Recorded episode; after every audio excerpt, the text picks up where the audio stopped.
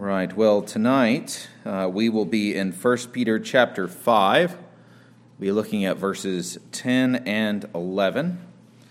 First Peter chapter five, verses ten and eleven. And we're clearly nearing the end of the book of First Peter. And so uh, when we get to the end of the book, um, I will do a uh, essentially a, um, a summary uh, of the themes of First Peter.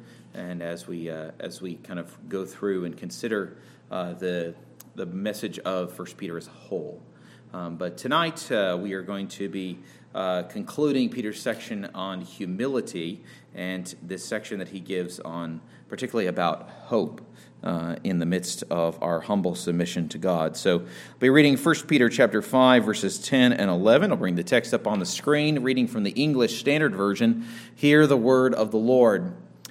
And after you have suffered a little while, the God of all grace, who has called you to his eternal glory in Christ, will himself restore, confirm, strengthen, and establish you. To him be the dominion forever and ever.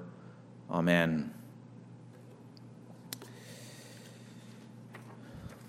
Thus ends the reading of God's holy word. May he bless it to us. So, Uh, we can, I think we could safely say that people handle suffering differently. And but one common way that you that people will deal with suffering is they will place their hope in uh, what we can only describe as time and change, in the hope of time and change. That is, if we can just hang on, uh, it, it will get better. That you know, just somehow, some way. You know, it's, you know, as they say, time heals all wounds.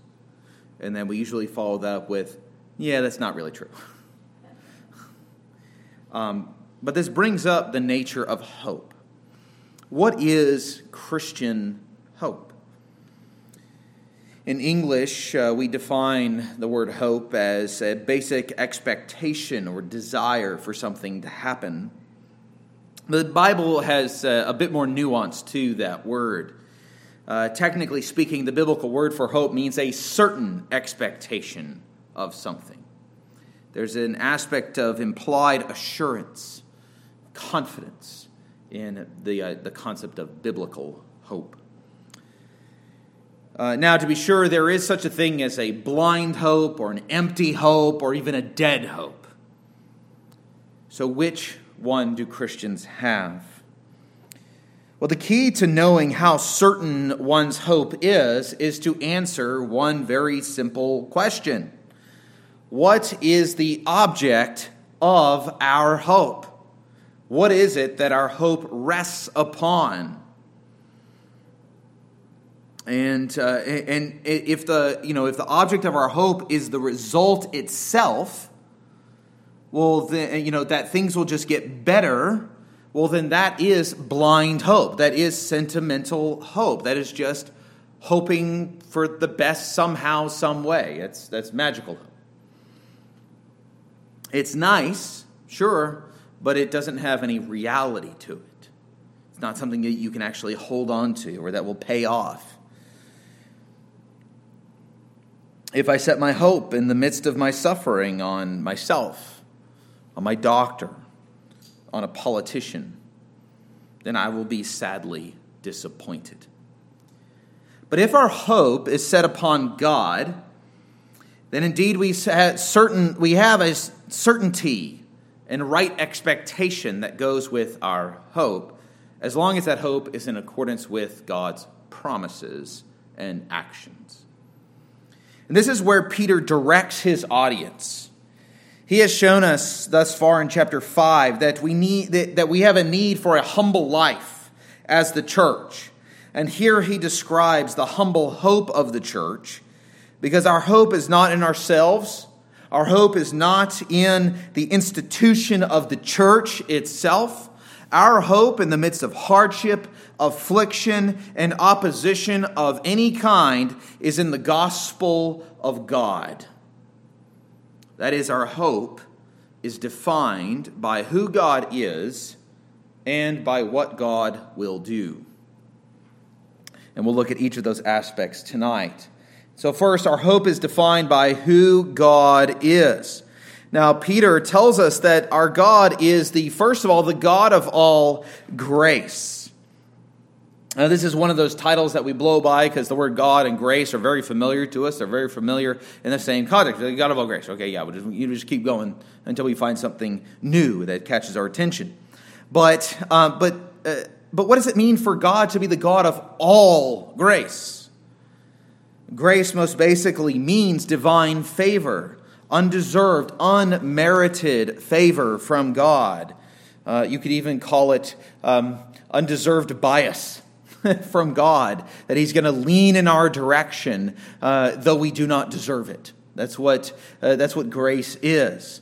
Uh, that word all would indicate uh, not, a gr- not grace to everyone who's ever lived, but all kinds of grace, uh, various kinds of grace, and varying degrees and depths of grace that God gives to his people. When Paul was speaking to the Ephesian elders, he commended them to God and to the word of his grace in Acts twenty, verse thirty-two. And, his, and, and as he says there, his gracious word builds up the church and brings the promised inheritance to the people of God. When Paul in Romans five two wrote to those Roman Christians, he reminded them that access to this grace comes by faith alone and not from works. Further, he says, we stand in this grace of God, and because of his grace, we rejoice in the hope of the glory of God. When Paul wrote to the Corinthian Christians in his second letter, he said in Second Corinthians nine eight, and God is able to make all grace abound to you, so that having sufficiency in all things at all times you may abound in every good work. That is, this grace is abounding to us, to God's people, to the church from God. And grace gives us what we need for every situation, not simply so that we, we can feel at peace or feel good about it, but he says that way you uh, may do the works of God, even in the midst of affliction and suffering. Uh, and uh, James even gets in on the action here, and his book in chapter four, verse six says that uh, says that when we fail, we ought to run to God in confession and submission, because this God still gives more grace to meet us, even in today's sinful failures by his people. In our suffering, we may be tempted to believe that God is not the God of grace or the God of all grace, that we've hit our quota of grace for the year. We can't draw on it anymore for a while. But Peter reminds us that our God is the God of all grace towards his people. His grace makes us his people. His grace sanctifies us, sustains us. His grace forgives our sin, enables us to serve God. And so don't sell God short in your pain or your suffering. He is the God of all grace, and he has plenty of grace to share with you, with his people. Peter also says that he is the God who calls us. That calling needs to be carefully defined. And Peter presents this calling of God as, as one that is a certain calling, an inevitable calling, a calling that will not fail. Thus, we can have hope in our suffering. Why can we hope in our suffering? Because God has called you. There is a calling upon you that will not fail. If God's, fall, if God's calling should fail, if it's possible for God's calling to fail, then this line makes no sense in terms of giving us hope. Now, there's a general type of calling that we that we talk about, like making a gospel call to any and all who will hear the gospel so that they may turn and repent. Uh, but we know that not everyone will hear that gospel call, that general call, and be saved. That's not what we're talking about here. Peter is assuring these suffering Christians by the certain calling upon them by God into salvation. It is the calling of God through the gospel that is at work in his people in all times of their lives. It is the calling of God that comes out of the free and special love of God for his people, draws us to Christ by the word of God and by his Holy Spirit. It is the calling that enlightens our mind to the knowledge of Christ, that renews our wills, that we should desire Christ and love him in acceptance of the grace of the gospel that has been offered to us. And the point is, is that God's calling, Peter is showing us here, is not weak and ineffectual, to be that is thrown off by our suffering or our sorrows, or even by our own disobedience at times. His calling is powerful, effective, and sure because it comes from him. It comes according to his will by the Holy Spirit in the gospel of Jesus Christ. And, and this is where we need to focus on where God calls us to. In the, in the midst of suffering, Peter tells us to humble ourselves before God, who according to his grace has called us to his eternal glory in Christ. Now again, that's another phrase, eternal glory in Christ. I mean, we eternal glory, Christ, those are all familiar words for us, since we just kind of just go right by it. What is God's eternal glory in Christ? Because as soon as you stop and go, like, I'm not sure I know what that is, right? It's good. I know it's good, and I know I want it, right? But I'm not exactly sure what that is. Uh, well, the glory of God is most basically, one of my kids at uh, family worship was asking, they were like, what is glory? You know, this, you know, it's like, and they ask those questions that adults don't want to answer. And so, and we're just kind of like, you know, and just gave them an answer. It's like, but what is it? You know, and it's just like, it's hard to understand, son. It's just like, what is this? So, um, but the glory of God is essentially the outward expression of God's internal perfections. Right, it's the, his glory is the light that radiates off of the sun. And so we behold the glory of God in his work in creation, the creatures and the, and the environments that he has made for us, uh, the, his glory in space and time, all spoken into being by our God. But this is not the glory that Peter is speaking of. We behold the glory of God in the in the midst of Christ's miracles in the Gospels. As John explicitly says, we beheld the glory of God in Christ and his miracles. It says at the wedding of Cana. This is related to, but not what Peter is talking about.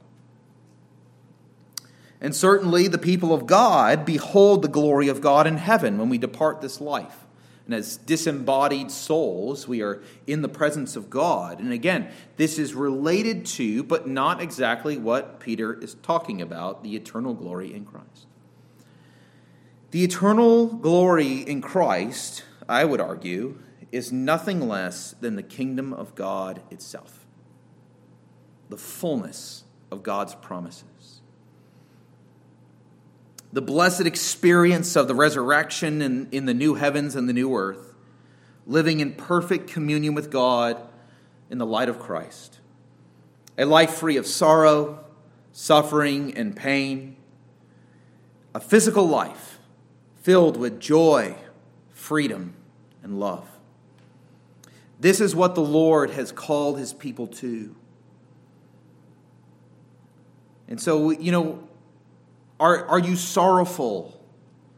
Are you anxious? Are you suffering? Are you in pain? Are you at a loss for what to do or what to say because of the circumstances in your life?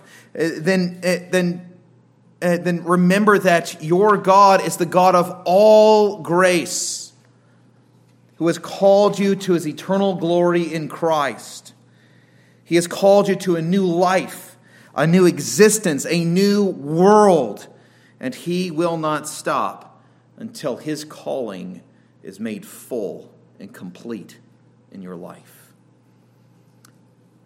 The hardships of this life are used by the flesh, the world, and the devil to lie to us.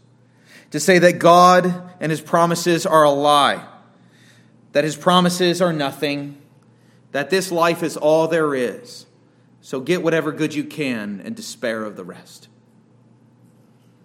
But as Peter said in the first part of this letter, our faith in Christ, even in the midst of trial, transforms our hardships into a purifying furnace, preparing us to receive the fullness of our salvation. Even the worst that the devil, that the world can throw at us, the worst that our own flesh that we can at times give into can do, is to simply create a furnace by which God is purifying us in preparation to receive the kingdom.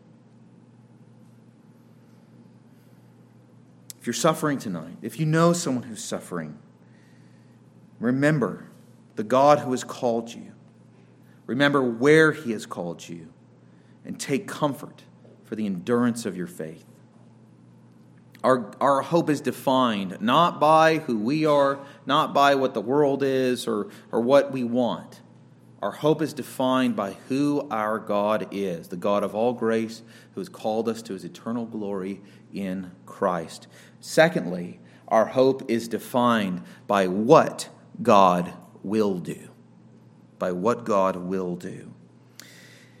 And clearly, one thing that God will do, according to Peter, is he will bring an end to our suffering. Peter indicates in verse ten by saying, after a little while, after you've suffered a little while. He, by that phrase, he indicates that suffering has an expiration date. It doesn't mean that it doesn't feel like a long time. Doesn't mean that we won't cry out with the psalmist, how long, O Lord? I mean, I remember even just, uh, what was it, twenty seventeen, twenty eighteen? Um, and uh, and I got I got a, was running around a playground with my kids. And I, um, and I jumped over something and then landed. And suddenly I was reminded that I was thirty-eight or thirty-nine. And uh, I received what I found out. What I found out later was a minor tear in my calf muscle. That minor tear was about one of the most painful things I've ever felt, and it felt like a long time. Intense pain can make short periods of time feel like very long periods of time. And so, uh, and so, in saying, and Peter's saying, after you've suffered a little while. He is, he's not saying that, you know, if you're a true believer or a super good Christian that you won't have any suffering or that any suffering you have will be super short or real or just a little bit. He means that in the larger view of things, that the grace of God uh, specifically and, and mercifully, um, that our, our suffering, our, our condition, whatever situation we are enduring, even if it lasts the whole of our lives, will come to an end. And so he doesn't stop there, but but this is an important remember to remember when we are in pain, when we are suffering, when we are going through hardship and affliction. Uh, because uh, honestly, it's not unlike when I tell my kids and I remind myself when it's time to get a shot. And I go, okay, if if it hurts, count, you know, look away or close your eyes, count to ten, it'll probably be done, right? Like that's that's that's what I tell that's what that's what I do. That's what I tell my kids to do. Now, this is not to minimize someone's pain. This is not to say that what you're going through isn't that bad. But what it's saying is that that we need to see that in uh, we need to see our suffering in view of the eternal glory in Christ. It's like when Paul says, the guy who was shipwrecked and beaten and whipped and went through all this stuff, who also said that I do not count any of the present sufferings even worth comparing to the glories that are going to come. He says, I'm not even going to entertain that as a thought. It's not even in the same category. That's how confident Paul, a guy who went through a lot of suffering, said. And that's how he helped him give him perspective on what he was going through and what other Christians were going through. We have to have that eternal perspective. One day, our suffering will end. One day, your share of sorrows will no longer be added to. One day your pain will find relief. And in that moment, Peter says that God will act. And he gives four verbs here. And first he said, Peter says that God will restore you. Now that word restore means to mend or to put in proper condition. Now it's not, um, it can be used in the sense of like restoring an antique chair. But the sense, the way that Peter uses it here is that it's not simply restoring it to its original condition, but making it as it should be in its ideal state. Much of life, because of sin in the world and, the, and because of the flesh in ourselves, causes disorder and damage. And no matter how wrong things have gotten for us, how hard life has become, Peter says there is a time coming when not only will it stop being bad, but God will take all that is disordered within us and make it right. Next, Peter says that God will confirm and strengthen us. And these two terms we take together because they are practically synonyms. Um, the first word, confirm, means to cause to be inwardly firm or committed. And the second word simply means to make strong, to make stronger, strengthen. Suffering of any kind makes us keenly aware of our limitations, our weakness, and our inadequacies. Our helplessness in the face of so many circumstances causes us to cry out to God to help us because we are in need, because we lack, we are wanting. But Peter says that there is a time to come when God will strengthen us from the inside out, that we will overcome those weaknesses and limitations that have been set upon us by sin and corruption of our natures.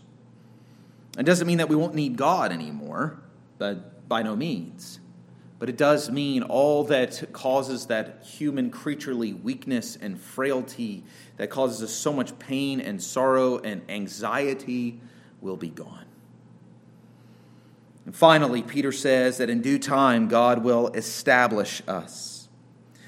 The word establish means to provide a secure basis for the inner life and its resources. That's what it means to establish, to provide a secure basis for the inner life and its resources. Any Christian who has followed God for any length of time wishes to be more holy than they are presently. How often do we wish for greater strength and ability in our fight against our own sinfulness? How often do we struggle with wishing that we, you know, we knew what to do in a certain situation, that we had more confidence about the future, that we so we didn't worry all the time? Well, here are four verbs that describe what God will do for his people in due time as we humble ourselves under his mighty hand. God will restore, confirm, strengthen, and establish us. The last thing I want to note about this verse is that that word himself in verse ten, that God himself will do these four verbs. God is not going to outsource this work to an archangel or to some other heavenly being. It's too personal for him. It's too important for him. It is God who will accomplish our restoration and our exaltation, our relief from our pain and our suffering and our sorrow. It is God himself who will see to our restoration. You know, it's like if you're ever dealing with um, a really good, um, you know, contractor, you're working, you know, a carpenter or something like that, and you're working with somebody, and then uh, instead of him coming out, he sends like a guy that works for him, and you're always like, ugh. You're like, uh, I hope this is going to work out well. But then you feel that special privilege when he goes, you know what, actually, you know what, I'm going to come myself. And I'm going to handle this myself. We go, yeah, we feel taken care of, right? We feel, yeah, it's taken care of. And usually, hopefully, it's not because they screwed it up. But, uh, you know, but it's like that. God's saying, I myself, the creator of the world, your redeemer, the one who planned it, who orchestrated it all, who brought it, I myself will oversee personally your restoration, your strengthening, your confirmation. I will lift you up. And that is the point of this passage, that God will exalt his people. The Apostle Paul says in Philippians two that our Savior humbled himself through obedience to the Father, even to the point of death on a cross. And the result was that our Father in heaven exalted Jesus to the highest place and gave him the name that is above every name, that at the name of Jesus, every knee should bow in heaven on earth, and every tongue declare that Jesus is Lord, to the glory of God the Father. And because of Christ's exaltation after his humiliation, we as his people expect and trust in our own exaltation. Not in the same way of Christ, of course, we're not the Messiah. But we follow in his path of humility and obedience, trusting in his salvation. Peter calls upon us to humble ourselves and to trust in God.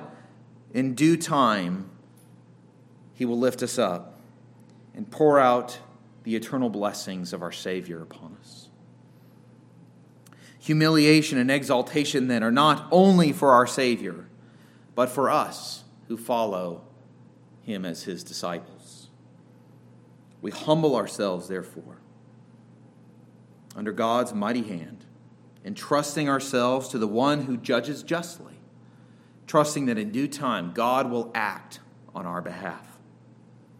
And we know he will because these promises have been secured for us in the gospel of grace and in the love of God, in the person and work of Jesus Christ, who presently has overcome all his sorrows and sufferings and travails, been resurrected and ascended, and sits at the right hand of God the Father Almighty.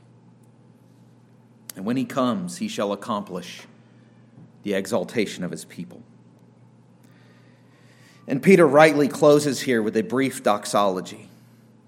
As he thinks about who God is and what God has done for us, and what God will do for us, Peter cannot help but bless God. Peter is a man who knows what it means to suffer for Christ and who will learn what it means to suffer for Christ when he is martyred for the faith. In the midst of it, Peter commends us to the place of true hope for the people of God. And our true hope is not in time and chance, as so many place their hope today. Our hope for relief and restoration, our hope from suffering, is in God, is in our God, the God of all grace, the God who has called us to his eternal glory in Christ, the God who himself will exalt his people and make us whole. Let's pray.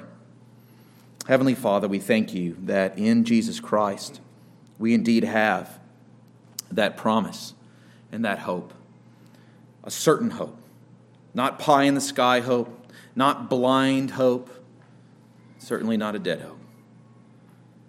Our hope is, is as alive as our Savior, who is raised from the dead, ascended, and lives forever, eternally, lives gloriously, powerfully, abundantly. And he gives life to his people. He gives life to our souls.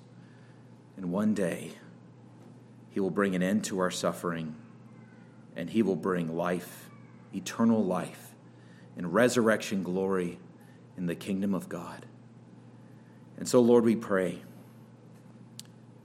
that in our own suffering and hardship and fears, that we would be encouraged by this hope that you give us, that we would indeed humble ourselves before you, entrusting ourselves to this hope that we have in Christ. We pray, Lord, that we would encourage others to do the same, our suffering brothers and sisters, that we would turn them to Peter's words, that they may lift their eyes to Christ and be renewed and strengthened in their own pain and hardship and affliction. And Lord, may you bless us as your people. May our hope not be in the world and what it offers, but may it always be in Jesus Christ. For while he lives, our hope lives. And one day, we will see him face to face. We pray this in Jesus' name. Amen.